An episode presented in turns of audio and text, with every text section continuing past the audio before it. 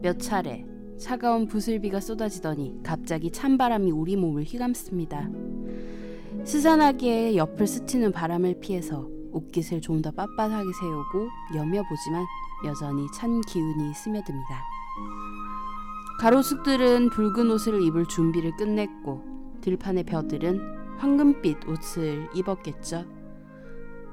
가을, 바야흐로 가을이 우리 곁에 왔나 봅니다.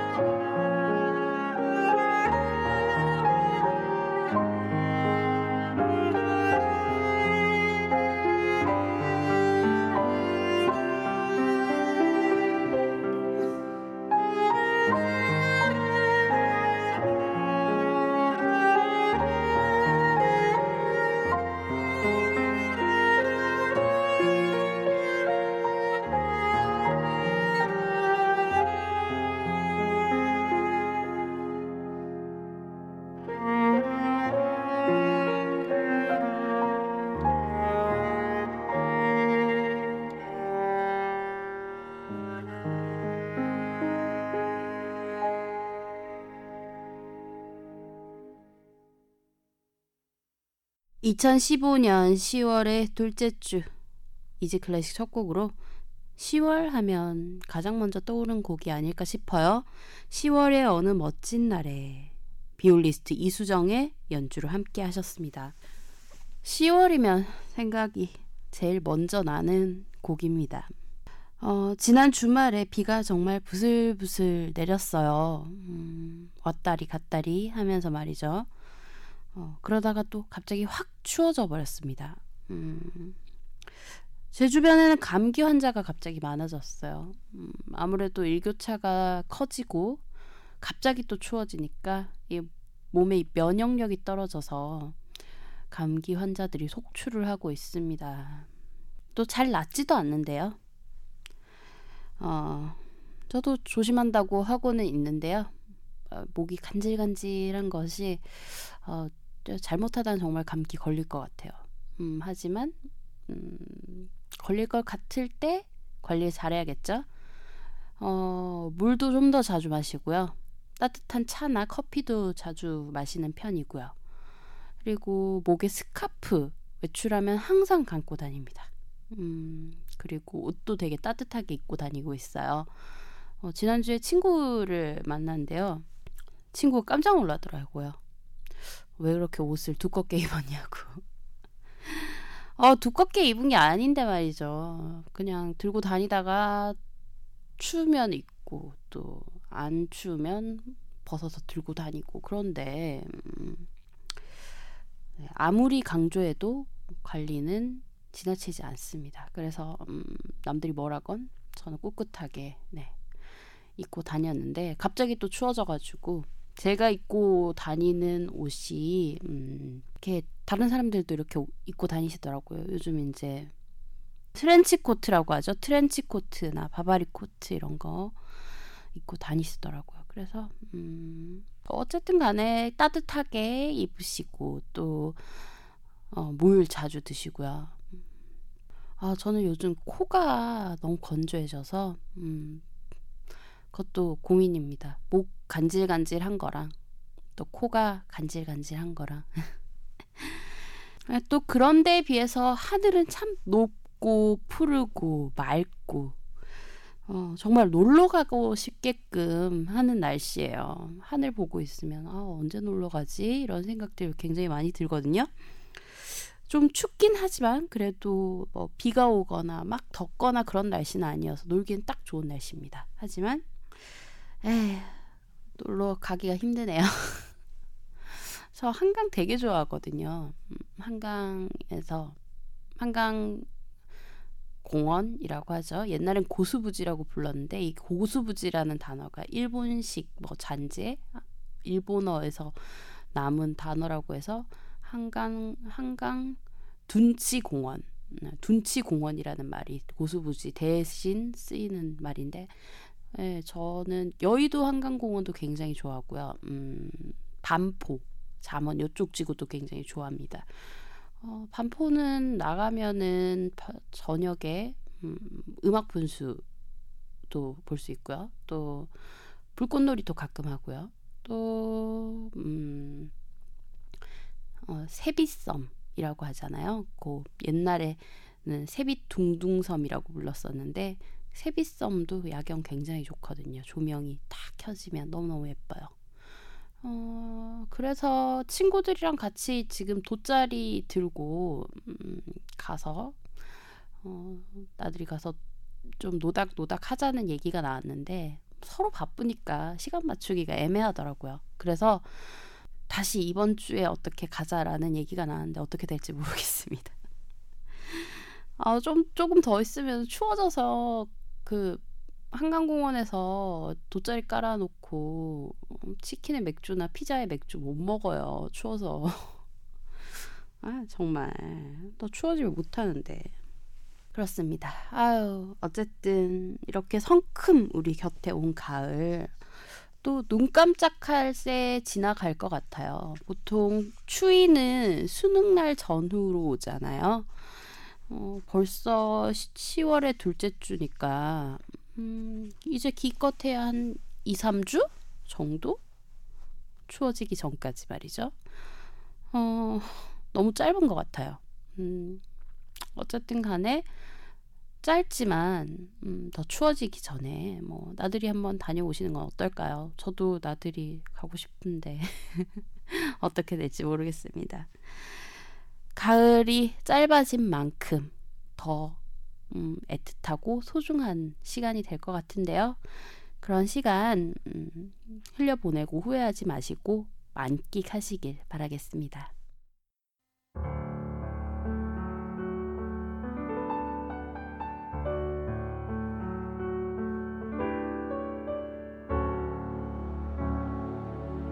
여러분은 지금 쉬운 클래식 음악 팟캐스트 이지 클래식을 듣고 계십니다.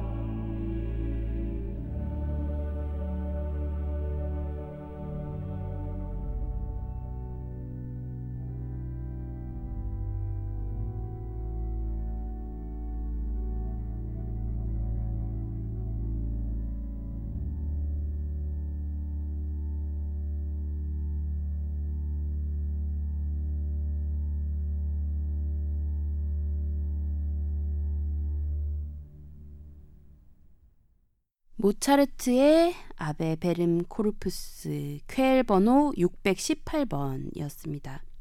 스티븐 클레오베리의 지휘, 제임스 비비안의 오르간 연주, 킹스 칼리지 합창단의 노래로 함께 하셨습니다. 가을 하늘과 굉장히 잘 어울리는 곡이 아니었나 싶습니다. 이지 클래식 들으실 수 있는 방법 알려드릴게요. 안드로이드 휴대전화 사용하시는 분들은 구글 플레이스토어에서 팟빵, 쥐약 어플리케이션 다운받아서 이지 클래식 검색하시면 들으실 수 있고요. 아이폰 사용하시는 분들은 앱스토어에서 팟캐스트, 팟빵 어플리케이션 다운받아서 이지 클래식 검색하시면 들으실 수 있습니다. PC에서 접속하시는 분들은 팟빵 사이트에서 이지 클래식 검색하시면 들으실 수 있고요. 방송에 대한 질문, 건의사항, 광고 문의를 비롯한 모든 문의들 메일로 보내주세요. easyclassicmusic@gmail.com easyclassicmusic@gmail.com입니다. 방송 업로드 공지 및 이지 클래식의 새로운 소식들 만나보실 수 있는 트위터 계정은 easy_classic이고요. 페이스북 페이지는 페이스북 검색창에서 한글로 이지 클래식 검색하시면 됩니다. 트위터는 팔로우, 페이스북은 좋아요 누르시고 이지 클래식의 새로운 소식들 쉽게 만나보세요. 아이튠즈 팟캐스트와 쥐약 어플리케이션에서는 간단한 선곡표 바로 확인하실 수 있습니다.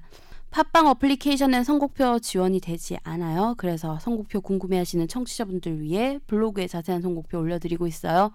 선곡표가 궁금하신 분들은 인터넷 주소창에 easyclassicm.blogspot.kr easyclassicm.blogspot.kr 입력하시고 찾아오시면 됩니다.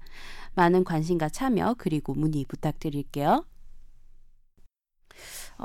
오늘 함께할 음악가 누굴까요? 한번 맞춰보시겠어요? 근데 제목에 이미 업로드할 때 제가 알려드리는구나. 참 부질없는 짓이었네요. 그래요. 잘생긴 외모와 그리고 신기에 가까운 피아노 솜씨를 가졌던 헝가리의 작곡가 프란츠 리스트에 대해서 오늘 알아볼 거예요. 프란츠 리스트에 대해서는 단편적으로 쇼팽이나 바그너 같은 그런 작곡가들 편에서도 잠깐 언급이 됐었고, 또 김영욱 PD님이 오셔서 또 피아노 곡들 소개해 주실 때 리스트에 대해서 언급을 했었기 때문에 우리가 이미 알고 있는 그런 이야기들도 좀 많이 섞여 있습니다. 어쨌든 저는 이번에 준비하면서 굉장히 재밌었어요. 청취자분들도 재밌게 느껴주셨으면 좋겠는데 어떨지 모르겠네요. 리스트의 곡 한 곡 듣고 시작해야겠죠? 리스트의 곡 하면 뭐가 제일 먼저 떠오르실까요? 아마 이 곡이 가장 먼저 떠오르실 것 같아요. 저도 이 곡이 제일 먼저 떠오르는데, 리스트의 파가니니 연습곡 3번 G샵 단주 설 번호 141 라 캄파넬라, 피아니스트 호르의 볼레트의 연주로 함께 듣고 돌아와서요, 리스트의 생애 같이 알아보도록 할게요.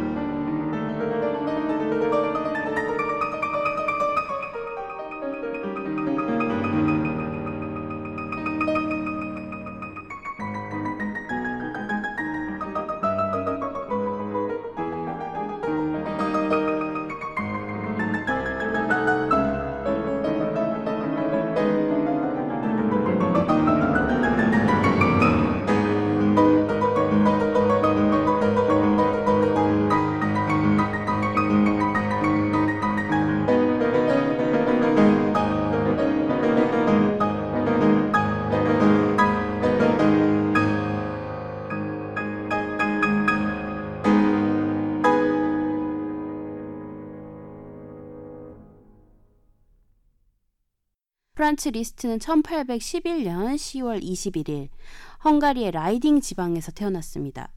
당시에는 도보르얀 지방이라고 했고요. 지금 현재는 여러 일들을 거치면서 오스트리아령이 되었습니다. 그의 아버지는 하이든을 후원했던 집안으로 아주 유명한 에스테르하지 가문에서 재산을 관리하는 일을 하고 있었습니다. 그 덕에 그렇게 힘들고 어려웠던 생활을 하지는 않았고요. 실제로 그의 아버지 아담 리스트는 자신의 소유로 또 양을 굉장히 많이 가지고 있기도 한 에스테르하지 가문에서 재산 관리를 해주고 꽤 많은 보수를 받았던 그런 사람이었습니다. 그리고 그런 아담 리스트의 아버지는 또 아마추어 음악가이기도 해서 리스트가 어릴 때부터 바이올린이나 첼로 등을 연주하는 모습을 아들에게 꽤 많이 보여줬다고 합니다. 그래서 그런지 프란츠 리스트는 어렸을 적부터 음악과 피아노에 관심을 일찌감치 가지게 되었는데요. 그런 아들을 보고 아버지는 피아노를 직접 가르쳐주기 시작합니다. 그리고 아들의 천재성 혹은 재능을 발견하고 나서 헝가리에서 빈으로 이사를 하여 본격적으로 아들의 음악 교육에 신경을 쓰기 시작했습니다. 아담 리스트는 제가 봤을 때는 약간 재물에 되게 밝은 사람이어서 에스테르하지 가문의 연회에서 아들의 그런 피아노 연주를 보여주는 조건으로 하여 매년 600골덴의 후원금을 받기로 약속을 하고 빈으로 유학을 시켰습니다. 1821년 빈으로 옮겨온 리스트는 베토벤의 제자였던 카를 체르니에게서 피아노를 배웠고요. 빈의 궁정악장이었던 안토니오 살리에리에게서 작곡을 배웠습니다. 체르니, 굉장히 많이 들어본 이름이죠? 네, 맞습니다. 피아노를 배운 사람들이라면 한 번쯤은 이름을 들어봤을, 피아노를 배운 사람들이라면 정말 치를 떠는 그 이름, 체르니 교본. 네, 그 체르니 교본을 쓴 사람이 바로 이 카를 체르니입니다. 또 안토니오 살리에리는 여러분들이 너무나도 잘 아시는 영화 아마데우스에서 모차르트의 라이벌 역으로 나왔던 그 살리에리가 맞습니다. 하지만 실제로는 모차르트와 살리에리는 라이벌 관계가 아니었고요. 이 당시에 활동하던 사람이어서 약간의 시대적 차이가 있습니다. 극은 어디까지나 극으로 받아들여야 된다는 걸 여기서 다시 한번 실감합니다. 물론 아마데우스는 좋은 영화입니다. 다시 리스트의 얘기로 돌아와서 빈에서 체르니에게서 피아노를 그리고 살리에리에게선 작곡을 배웠지만요. 리스트와 리스트의 아버지는 만족하지 못했습니다. 리스트가 12세가 되던 해였던 1822년 빈에서 다시 파리로 옮겨가는데요. 그곳에서 작곡가가 되기 위해서 기초적인 음악 공부를 시작합니다. 그는 파리 음악원에 입학하고자 굉장히 노력을 했지만 당시 파리 음악원장이었던 케루비니는 외국인의 입학을 허용하지 않는다는 규칙을 앞세워서 리스트의 입학을 허락하지 않았습니다. 결국 리스트는 개인적으로 음악을 배울 수밖에 없었습니다. 그래서 파에르 그리고 레이하 문화로 들어갔고요. 그들에게서 포가와 대입법 등을 배웠습니다. 그리고는 피아니스트로서의 활동도 시작했는데요. 파리로 옮겨갔던 그해 12월에 정식으로 데뷔를 합니다. 뛰어난 연주 솜씨로 신동 피아니스트로 이름을 날리기 시작했고요. 헝가리의 피아니스트 조르주 치프라의 연주로 리스트의 초절기교 연습곡 4번 D단조 설번호 139 마제파 중에서 알렉으로 듣고 돌아와서 리스트의 이야기 계속 이어가도록 하겠습니다.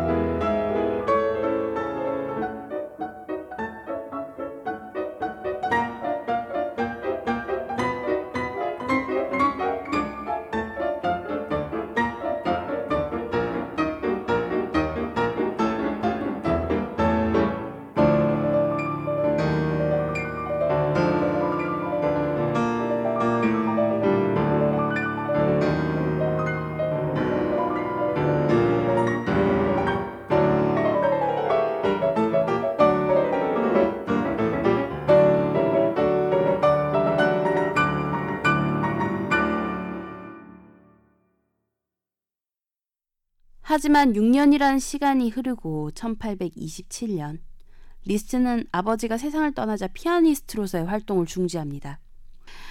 아버지의 죽음이 그에게는 큰 충격으로 다가왔고 그로 인해서 모든 음악 활동을 중단하고 성직자가 될까 하는 생각을 가지기도 했다고 합니다. 하지만 그의 어머니의 반대로 성직자가 되는 것은 포기했고요. 대신 피아노 레슨으로 돈을 벌면서 독서와 작곡에 매진했습니다. 리스트는 거의 2년에 가까운 시간 동안 사람들과 교류도 하지 않은 채 책 속에 파묻혀 살다가 2년 뒤 세상으로 나왔습니다. 은둔하기 이전에 리스트는 정식 교육을 받지 못해서 그야말로 무식한 그런 사람이었습니다. 하지만 2년간의 은둔 생활 동안 방대한 양의 책을 읽었고 정식 교육만큼 혹은 그 이상의 지식과 지성을 쌓아서 세상에 나타났습니다. 파리 사교계에 나타난 리스트는 아주 인기 있는 사람이 되었습니다. 지적인데다 또 잘생기기까지 했으며 피아노 연주도 아주 뛰어난 청년이었기 때문에 그가 인기인이 되는 것은 너무나도 당연한 일이었습니다. 그리고 10년간 파리 사교계에서 활동하며 작가 빅토르 위고, 오노레 드 발자크, 하이니리 하이네, 알프레드 드 미세, 알프레드 드 비니, 화가 외젠 들라크루아, 작곡가 루이 엑토르 베를리오즈, 프란츠 쇼팽 등의 파리 사교계 유명 인사들과 친분을 쌓으면서 사교계의 스타가 됩니다. 그러던 1831년의 어느 날, 리스트는 당시 최고의 바이올리니스트였던 파가니니의 연주를 듣게 됩니다. 그리고 엄청난 충격을 받았습니다. 파가니니의 연주를 들은 후 그는 피아노의 파가니니가 되겠다는 결심을 했고 매일 14시간씩 피아노 연습을 했다고 합니다. 그리고 엄청난 기교를 자랑하는 곡들도 작곡하기 시작했고요. 그 결과 작곡해낸 것이 작은 종에 의한 화려한 대환상곡. 이 곡은 라 캄파넬라라는 제목으로 더 많이 알려져 있죠. 파가니니의 곡을 모티브로 해서 작곡을 했는데 너무나 어려웠기 때문에 리스트 외에는 연주가 불가능한 곡이라고 소문이 날 정도였습니다. 그래서 리스트는 좀 더 쉽게 고쳐서 파가니니 초절 기교 연습곡으로 발표했는데요. 여전히 사람들이 어려워했기 때문에 다시 한 번 더 고쳐서 발표한 것이 오늘날까지 전해지고 있는 파가니니 대연습곡입니다. 작곡뿐 아니라 피나는 노력을 통해서 만들어진 피아노 연주 실력 또한 엄청난 경지에 이르렀었나 봅니다. 당시 유명 바이올리니스트였던 요하임과 함께 맨델스존의 바이올린 협주곡을 연주했을 때 사막장을 연주할 당시에 리스트는 검지와 중지 사이에 불이 붙은 담배를 잡고 연주를 했다고 하는군요. 또 양손의 세 손가락, 즉 6손가락만 가지고 바흐의 굉장히 어려운 푸가를 연주하기도 하는 등 곡에 가까운 피아노 연주를 굉장히 잘 선보였다고 합니다. 엄청난 연주 그리고 인기를 몰고 다니던 리스트에게 운명과도 같은 사랑이 찾아왔습니다. 바로 마리 다구 백작 부인이 그 사랑의 주인공이었습니다. 두 사람은 사랑에 빠져서 도피를 떠났고요. 스위스의 사랑의 보금자리에서 동거에 들어갔습니다. 그들의 사랑은 엄청난 비난에 시달려야만 했습니다. 그도 그럴 것이 마리 다구 백작 부인은 리스트보다도 6살이나 연상이었고요. 또 남편과의 사이에 아이까지 낳은 그런 사람이었음에도 불구하고 그들을 버리고 리스트를 택한 것이었거든요. 둘은 스위스와 이탈리아 등지에서 10년간 살면서 3명의 아이를 얻었습니다. 하지만 첫째 딸과 아들은 병으로 젊은 나이에 사망했고 둘째 딸인 코지마만이 아버지 리스트보다 오래 살았습니다. 그 코지마가 바로 훗날 리하르트 바그너와 결혼한 코지마 바그너였고요. 어쨌든 10년이 가까운 긴 시간 동안 그들의 사랑은 변하지 않을 것처럼 보였지만 리스트가 피아니스트 활동을 활발하게 하는 것을 백작 부인이 별로 좋아하지 않았고 또 동거 기간 내내 끊이지 않았던 리스트의 바람 또한 그들의 이별의 원인이 됩니다. 결국 두 사람은 10여 년간의 동거 생활에 종집을 찍고 각자의 길을 가게 되었습니다. 많은 분들이 잘 아시는 사랑의 꿈 준비했습니다. 피아노 곡으로 많이들 들으시는데요. 이번엔 오케스트라 버전으로 준비를 했어요. 리스트의 야상곡 3번 A플랫 장조 작품 번호 62-1 설 번호 541 사랑의 꿈 로버트 스톨츠의 지휘 베를린 심포니 오케스트라의 연주로 들려드리는데요. 요 곡 음원 상태가 좋지 않습니다. 중간에 아마 이게 레코딩으로 발매가 되었던 것을 리마스터링 하면서 그때 판이 튀었었나 봐요. 그래서 잠깐 정적이 있을 예정인데 그거 감안해서 들어주시길 바랄게요.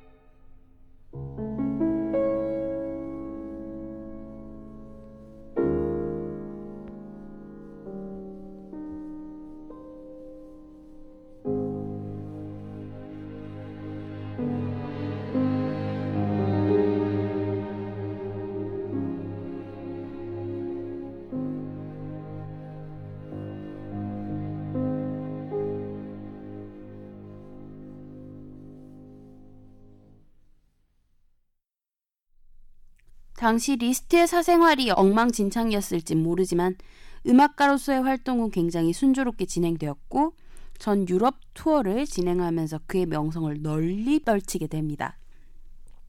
뿐만 아니라 엄청난 팬덤을 만들었는데요. 매니아, 우리가 잘 아는 마니아, 매니아 하는 신조어 또한 만들어내게 됩니다.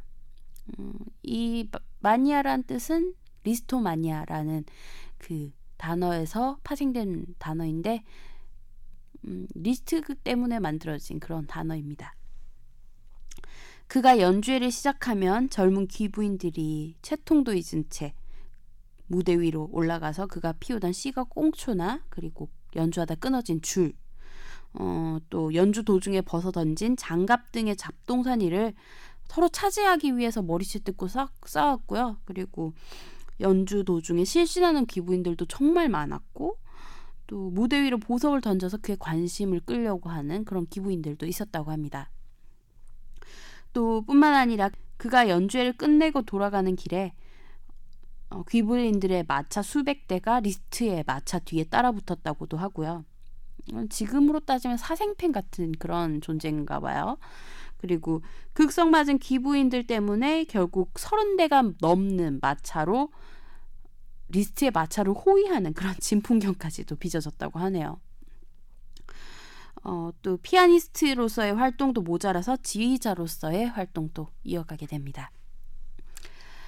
인기 절정의 그런 리스트에게 두 번째 운명과도 같은 사랑이 찾아왔습니다. 바로 캐롤린 자인 비트겐슈타인 공작 부인이 바로 그 주인공입니다. 그녀는 리스트보다도 8살 연하였고요. 그녀와 사랑에 빠진 리스트는 바이마르에 정착해서 또 다른 음악 활동을 이어가게 됩니다.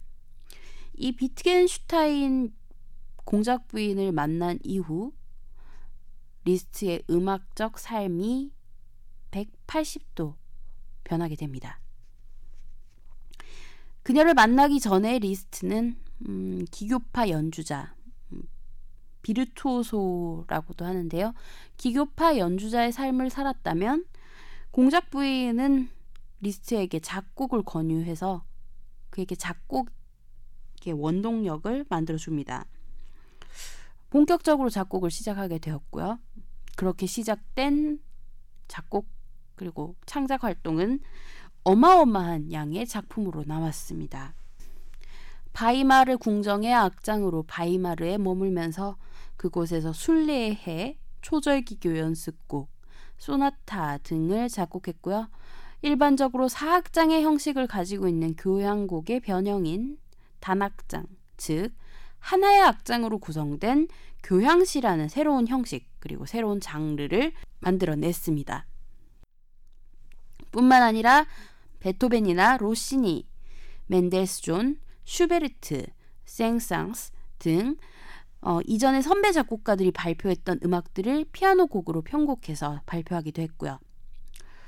이런 리스트의 활동들을 보면 자인 비트겐슈타인 공작 부인은 진정한 의미로 리스트의 뮤즈였던 것 같습니다.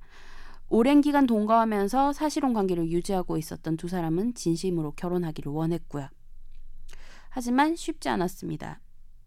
공작 부인은 리스트를 만나기 전이었던 17살에 러시아의 니콜라스 자인 비트겐슈타인 왕자와 결혼을 한 상태였고요. 그 사이에 딸 하나를 둔 애엄마였거든요. 하지만 심한 성격 차이로 결혼한 지 3년 만에 별거를 하고 있는 상태였고요. 당시 로마 가톨릭 교회, 지금도 로마 가톨릭 교회도 그렇습니다만 로마 가톨릭 교회에서는 이혼을 원칙적으로 금지하고 있습니다. 그래서 그녀는 혼인무효 소송에 돌입했습니다. 소송은 지리하게 굉장히 오랜 시간 진행되었고요. 마침내 교황청은 그녀의 혼인무효를 받아들였습니다. 당연히 결혼식을 준비했겠죠. 하지만 리스트와 공작 부인의 결혼식 전날 어떤 이유에서였는지 모르겠지만 교황청은 부인의 혼인무효 판정을 번복합니다. 결국 결혼하지 못하고 굉장히 시리에 빠졌고요. 그 일을 계기로 둘 사이에 틈이 생겼고 이별을 하게 됩니다. 리스트 교향시 6번, 설번호 100번, 마제파, 헤르베르트 폰 카라얀의 지휘, 베를린 필하모닉 오케스트라 연주로 함께 하겠습니다.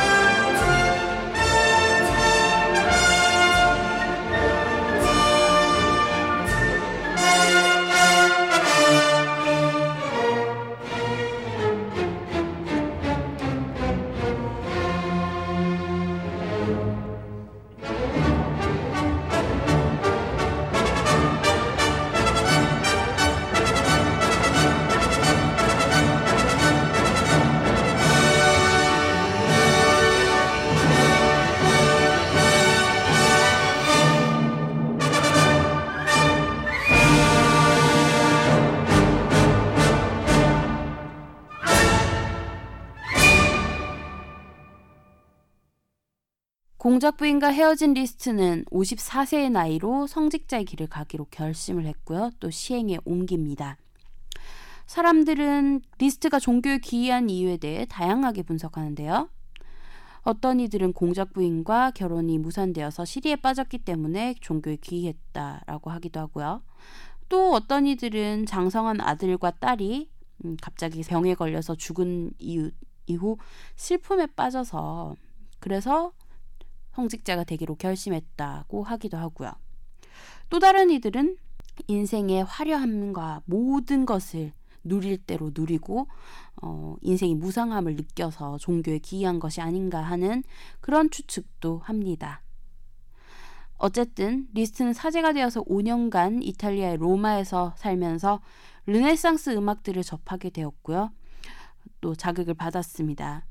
오라토리오 그리스도와 대관식 미사 등의 작품을 작곡해냅니다. 이 무렵 리스트의 살아있던 유일한 자식이었던 둘째 딸 코지마는 남편 한스 폰 빌로와 이혼을 하고 리하르트 바그너와 재혼을 하면서 구교에서 신교로 개종을 합니다. 이 때문에 리스트는 굉장히 격분하여 딸 부부와 의절하고 종교활동과 창작활동에 더 매진하게 됩니다. 성직자로서 로마에 머물던 리스트는 1869년 바이마르의 요청을 받아 또다시 공정악장에 취임합니다. 그리고 고국 헝가리로부터 새로 설립되는 부다페스트 왕립음악원의 원장으로 부임해달라는 요청을 받았고요. 1년에 3개월만 부다페스트에 머무르는 조건으로 음악원장에 취임했고 후학 양성에도 힘을 씁니다. 당시 레슨 기록에 따르면 리스트는 젊은 날에 자신을 경계라도 하듯 학생들이 기계적으로 손가락을 움직이면서 연주하는 것에 굉장히 호되게 꾸짖었고요. 굉장히 음악적 깊이 그리고 해석을 강조했다고 합니다. 후학 양성뿐만 아니라 작곡과 연주활동도 겸했고요. 60 그리고 70의 나이에도 정력적으로 다양하게 왕성한 활동을 이어갔습니다. 그리고 의절했던 딸 코지마와 사위 바그너와도 화해를 했고요. 74세가 되던 1886년에도 연주여행을 떠났는데요. 5월에 감기가 걸려서 매우 쇠약해진 상태였고요. 그리고 그해 7월에 사위 바그너의 오페라였던 파르지파를 보기 위해 바이로이트로 가던 도중 심한 감기에 걸렸고 이 감기는 폐렴으로 발전했습니다. 결국 리스트는 오페라를 감상한 뒤 7월 30일 밤에 병석에서 일어나지 못하고 사망했습니다.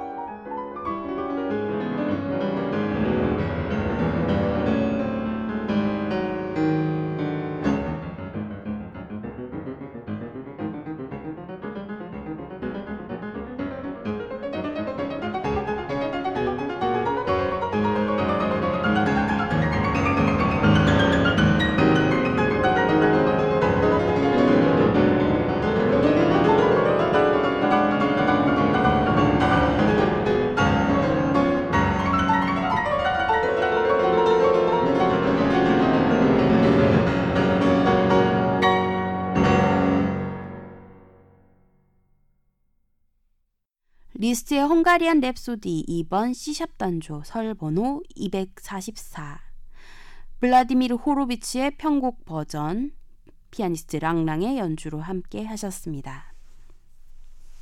프란츠 리스트는 75년간 살면서 하나의 오페라, 수십 개의 합창곡과 교향시, 성악곡, 또 몇 곡의 실내악곡, 그리고 천여 곡에 이르는 피아노 곡들을 작곡했고, 그 자신이 기교파 연주자였던 비르투오소 성향 탓이었는지 그가 작곡한 피아노 곡들은 엄청난 난곡인 경우가 대부분입니다. 그리고 규모가 커서 일반적으로 듣기 힘들었던 교향곡과 오페라 등을 피아노 곡으로 편곡해서 그 곡들을 재조명하기도 했고요.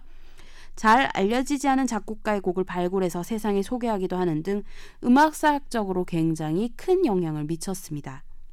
베토벤의 아들이자 루빈스타인의 아버지라는 호칭으로 미루어 보건대 그가 연주하던 스타일은 크고 화려한 기교를 많이 넣은 연주로 화려하고 감정적이며 그리고 아주 빠른 속도를 추구했던 것으로 보입니다. 리스트의 작품은 일반적으로 붙여지는 작품 번호 개념인 오프스 넘버는 거의 붙어있지 않고요. 샤르닌 밀러와 에크하르트가 정리한 LW 넘버, 그리고 험프리 서울이 정리한 설 번호로 정리되어 있습니다. 일반적으로는 설 번호가 훨씬 더 많이 쓰이고 있는 것 같아요. 험프리 설의 약자인 S를 붙여서 사용합니다. 낭만파 비르투오소로서 정말 화려하게 살다간 프란츠 리스트의 일생 살펴봤습니다. 저는 준비하면서 정말 재밌었거든요. 우리 청취자 여러분들 어떠셨는지 모르겠네요. 오늘 마지막 곡으로 리스트의 피아노 협주곡 1번 E플랫 장조 설번호 124 중에서 1악장 알레그로 마에스토소 준비했습니다. 키릴 콘드라신의 지휘, 피아니스트 스비아토슬라프 리히터와 런던 심포니 오케스트라의 연주로 들려드리면서 인사드릴게요. 쌀쌀한 날씨에 감기 조심하시고요. 평안한 한 주 보내세요.